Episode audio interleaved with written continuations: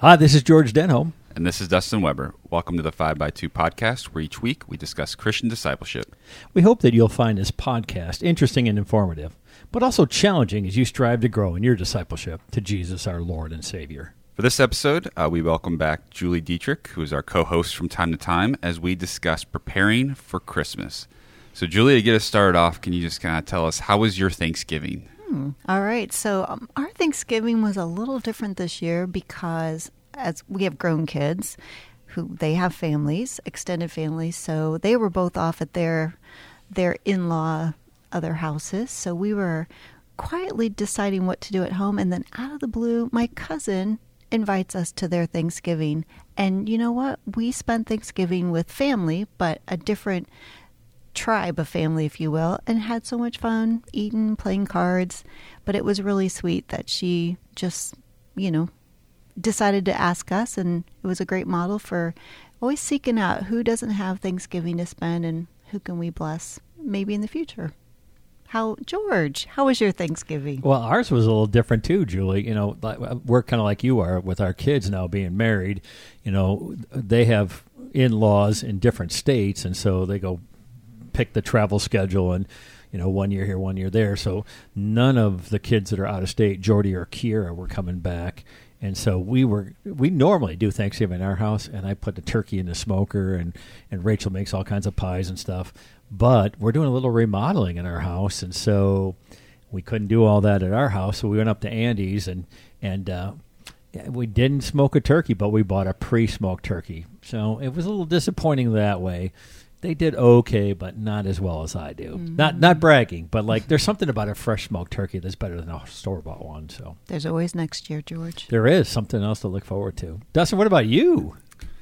Uh, yeah, ours was you know, a little bit different. So that um, the week of Thanksgiving, one of our former foster sons had a birthday, and so we were able to, ha- able to have him over with his brothers and some um, some other family, and just be able to come together and celebrate his birthday. And then, you know, on Thursday, we kind of had the normal Thanksgiving lunch, supper, kind of in between there. And so, um, so yeah, it was good. Like I, I think I've said before, I'm not a huge, just traditional Thanksgiving food person. So, um, so it was, it was okay. You know, I, it's, I know some people, they, they love all that, all that stuff, but for me, it's, yeah, not, not my favorite, but, but it's okay. So it, it was good though. It was good. Nice, Nice time to just relax, enjoy time with friends and family. So then what always comes after Thanksgiving is Black Friday and then Cyber Monday. Did you get all your shopping done, Julie? No. Did you do any of it?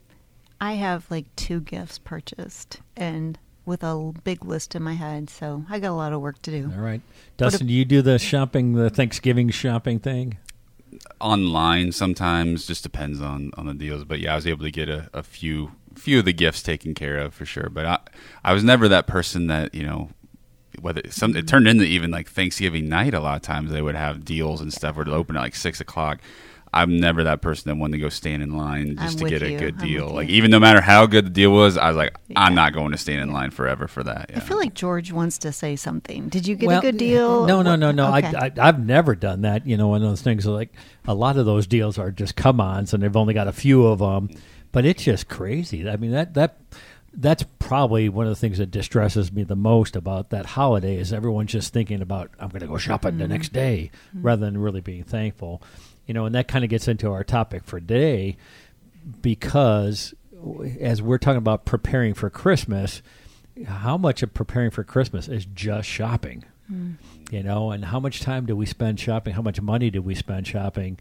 When some of the gifts that we give are just wrapped and never used, un- unwrapped and then never used. You know, you kind of think about kids, they get these big piles of gifts and then they play with the box. mm-hmm. So, you know, I guess that's, that's, the, that's the best part. Yeah, you know, it, it is the best part. So it, like, I should, well, you should just go to the packing store and buy three or four boxes and let your kids just make box forts. To that point, we, um, we had, we would start wrapping some gifts for this Christmas, and you know, the wrapping paper tubes or whatever um, were like laying out. And so we had some of our former uh, foster kids over. And so they were just, they gravitated right to those. They're like, oh, this is cool. Like, you know, it was like a sword or whatever. Definitely. And sword fights. Um, just, you know, it was just cardboard. And then, but they were, they were pumped about it. So yeah, to your point, it's kind of cool just to see that. I thought you were going to say that you and Sarah got into a sword fight while you were wrapping gifts. Well, we, we just had, had an area rug made, and it was rolled up with a big, really, really nice tube. Durable. And now Noah and Oliver have been using that as a track for their cars to scoosh them through, you know. So we've kept it because it's going to probably be multiple things by the time it's yeah. seen its wear and tear. Yeah, well, and that the, the, like simple things are sometimes just as exciting for mm-hmm. kids as these complex things. I, I just know, like our grandson a couple years ago, there was just this one toy that he wanted so, so badly, just talked about all the time, asked about all the time. Well, he opened it, and it was like, that, that, you know, play with it one day, and then it sat there, mm-hmm. you know. So uh, I, I think that goes back to our whole thing, that things always look better, you know, but when we get it, it doesn't bring happiness. Right. I remember as a kid, I wanted a Light Bright so badly, and my cousin wanted one too. And on, we always opened up like one gift before our new our Christmas Eve service. And I had opened up the Light Bright, and I was going to go to church and tell my cousin Susan that I got the Light Bright. And I told her, and she just like dismissed it like it was no big deal. And then it was like no big deal, like, I wanted this so badly, and then she wasn't excited, so then I wasn't excited. And you're right, George. It was just, it wasn't worth all the hype. So let's just transition into our topic then. Other preparations for Christmas. Have you done lights or decorations on your house? Either of you, Dustin, Julie? I'm going to be honest. I still have my fall wreath on my door, and there's still a few fall decorations up. So I've got to do that this week. So I'm way behind the eight ball. Is Dustin, you've got your house all decked out? No, no, no, no. We have we we were able to put up our, our Christmas tree again when when we um, had the kids over, and so they were able to participate in that, put some ornaments and stuff up. But that's a yeah. We don't we don't really do a whole lot. Like I said, we're pretty simple. Like we don't put the lights out in front or outside or anything. We just have our Christmas tree with mm-hmm. some lights and ornaments, and that's that's about it. We'll maybe put some stockings or something up, but yeah, it's pretty minimal for us. So yeah, well, and that's where when our kids were home, I used to do a lot more with the lights outside. And, you know, for a while, it was great when the kids got junior high, high school, and they could get up on the roof with me and hang the lights. It, it's not like so exciting now when you got to do it yourself. And you never know what weekend you're going to be able to do it, because it could be, you know, November, December, it could be seventy outside, or it could be minus twenty. Yeah, I so. think, though, you're right about having kids at home. When you don't have kids at home, it doesn't seem quite as pressing. Like Maggie and Nick, they already have, you know, they've had theirs up for a long time, and lights outside and the whole thing. Where we, our, our trees sitting in the bag on the floor in the living room, we just haven't opened it up yet. But there, the urgency is not there. But we'll get it done. Well, Rachel did start decorating inside, and she loves Christmas, so she's decorated inside. But we still have a ton of boxes open and decorations mm-hmm. in a various state of being uh, set up or or replaced, because we have we have seasonal coffee mugs. So the Halloween ones are going away, and the Christmas ones are coming out. Anyhow, so let's let's think about maybe like. More spiritual things. What have you? Do you guys do anything to prepare for Christmas? I know that there are several kinds of Advent things. A lot of families have the Advent wreaths at home that they do, um, Advent calendars. You know, some of it's Christmas countdowns instead of Advent mm-hmm. calendars. Um, maybe we'd probably back up for all the people that maybe are not in as into the liturgical years to talk about what Advent is. So Advent uh, in in our in our historical church year are the weeks that are preparing for Jesus to come. So the word Advent means to come. So we're waiting for Jesus to come. And for many people, that's a time of preparation. Now, it's become that time of putting up the decorations, mm-hmm. buying the gifts. But for a lot of folks, at, at one time, it was kind of the same thing as a Lent thing before Easter, kind of purging away some of the things in their life, uh, reflecting on uh, what God's done for them, um, thinking about uh, what they need to do in response to that.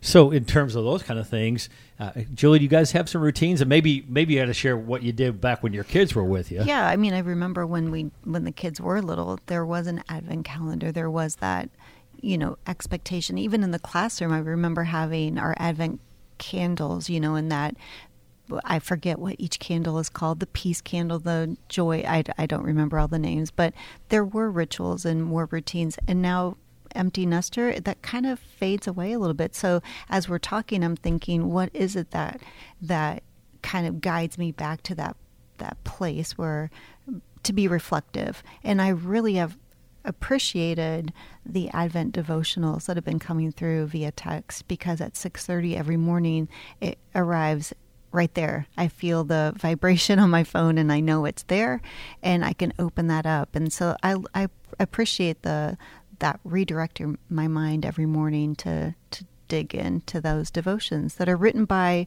members of Saint Peter's, which is really cool, of all ages. Oh, let's back up a little bit. Dustin, why don't you tell us a little bit about the Advent devotions? Yeah, if, you, if you're listening, you're not exactly sure what, what Julie's talking about. Um, we have put together an Advent devotional here at Saint Peter's uh, connected to our sermon series, um, The Dysfunctional Family Christmas.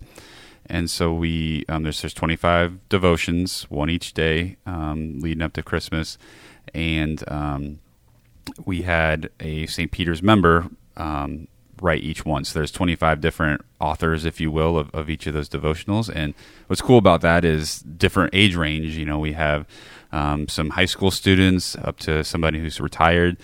Um, so it's kind of cool to just get those different perspectives mm-hmm. from, from our Saint Peter's members writing those devotionals. And so um, if you would still like, if you're hearing this and you're like, oh, that sounds really cool, I'd like to get one, we have hard copies that you can pick up um Um, in the church lobby, or you know, at the front desk by uh, Miss Molly, or if you want to get them, as Julie was mentioning, to your phone, um, you can text the word Advent, so all caps A D V E N T, and you would text that word to eight one two, seven seven five, two three zero zero. So eight one two, seven seven five, two three zero zero, and then um, yeah, you would get those.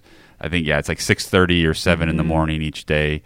And um, so, yeah, you wouldn't get the ones, obviously, that have happened already, but you'd be able to, to finish out the, the Advent season with those.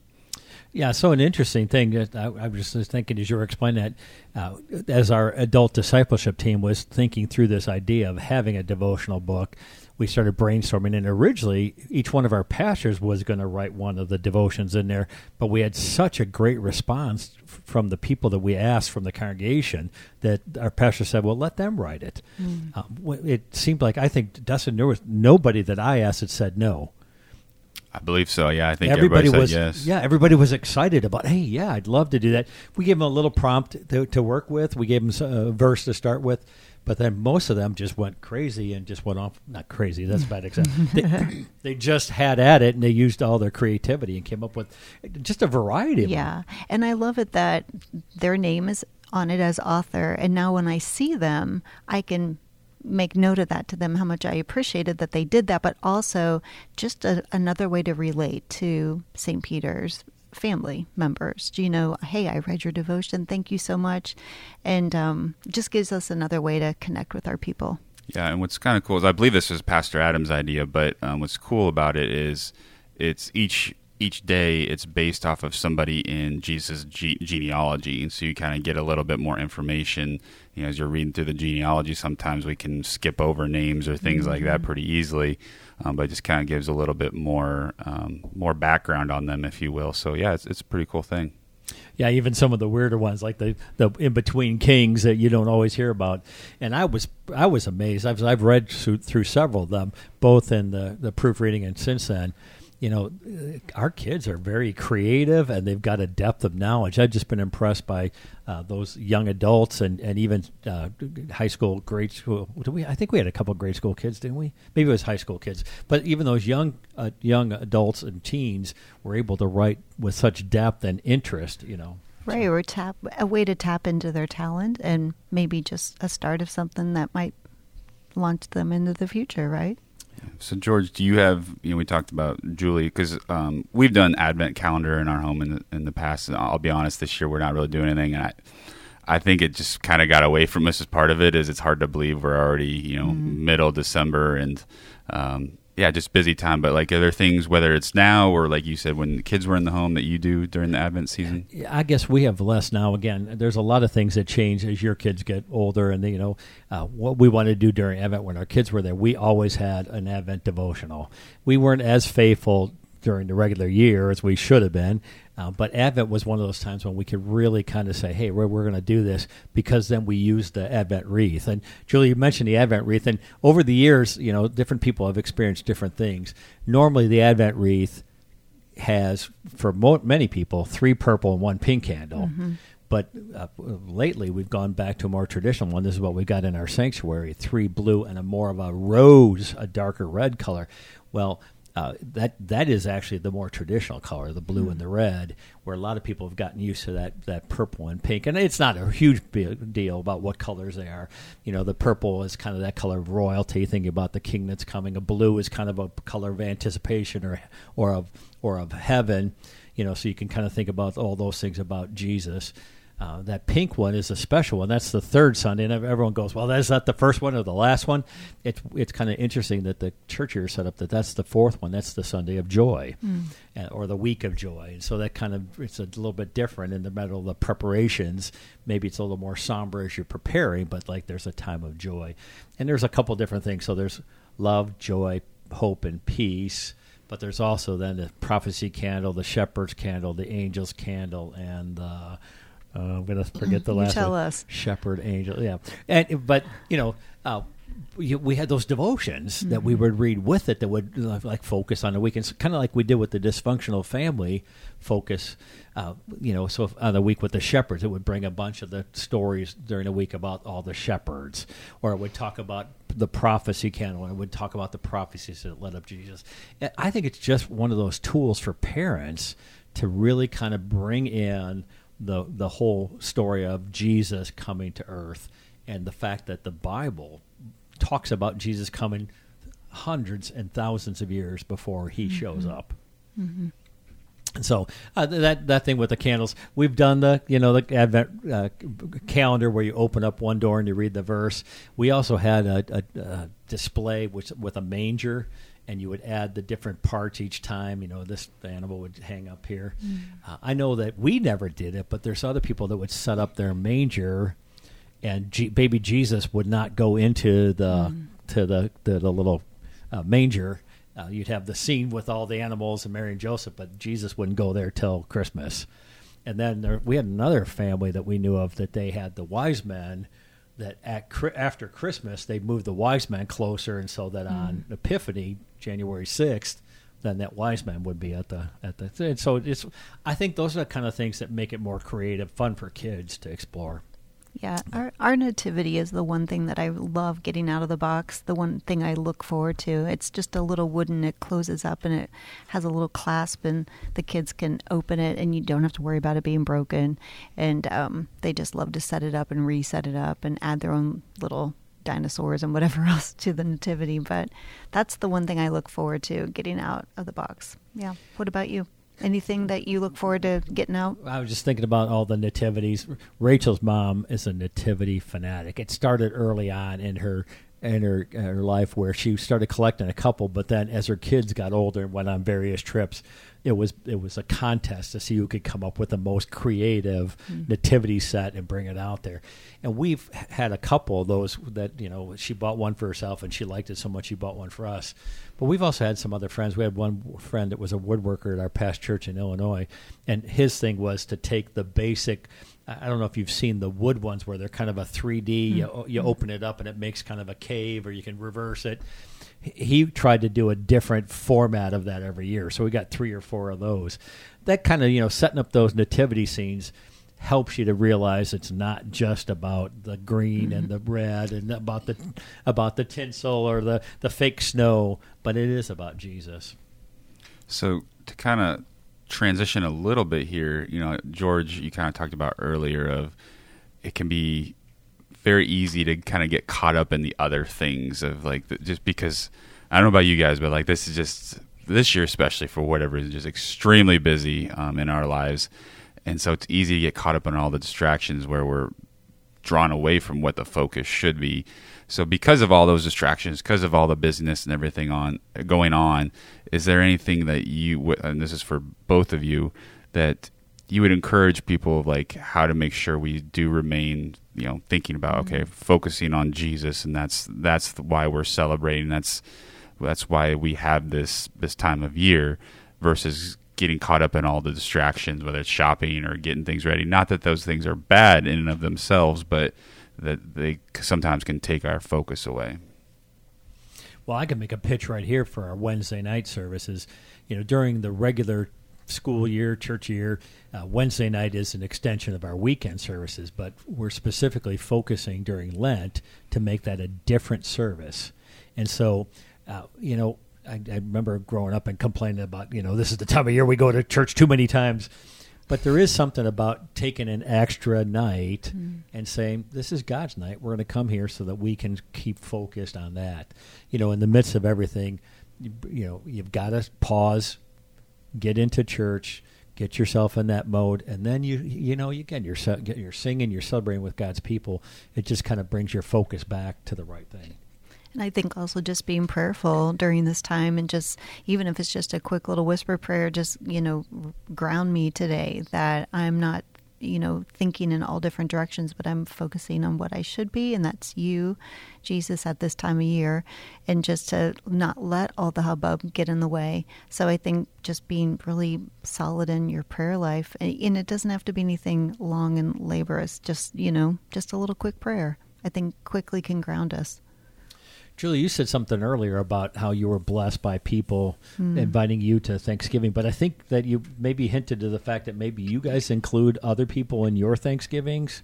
Well, we have before. Through the years, we've invited people that we know maybe can't make it home, um, friends of ours, but Um, I, I think it, it prompts me to think a little bit bigger. You know, we've been we've been kind of challenged by our pastors and sermons to get out of our comfort zone and think about who's that one, who's that one. And so, you know, could it be that somebody doesn't have any place to go at Christmas time coming up? Who is that person that maybe doesn't have that place to go, and just to pour into them and invest in that person? I know Christmas is all about family, all about friends, but some people don't have that. So maybe that this is a time to be prayerful about that. Who is the one that we can show a little Christmas love to, and not just the presents and not just the food, but just pour into them, you know, as Jesus would.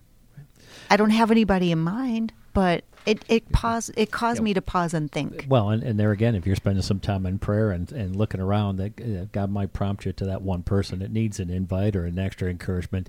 I, I'm I'm reminded of what some people, and I think my daughter is doing a, a version of this, but before Christmas, it's to have kids go through all their toys, you know, mm-hmm. and every every toy you ask Santa Claus for, you've got to get rid of one of your old toys, mm-hmm. and we're going to take it to the Fireman's Cheer Fund, or we're going to take it somewhere else, so that somebody else that's not as blessed as you yeah. can be blessed by that. I think there again, that keeps your focus on giving, not receiving. Yeah. yeah and that, that's a great point. I think there's so many opportunities to find ways to, to give or serve during the, the Christmas season. I mean, um, so yeah, finding those I think helps can help focus too, right? Of like, okay, yeah, this is what it's really about of, you know, um, focusing on Jesus, not a response to his love. I want to help help people. I want to serve people.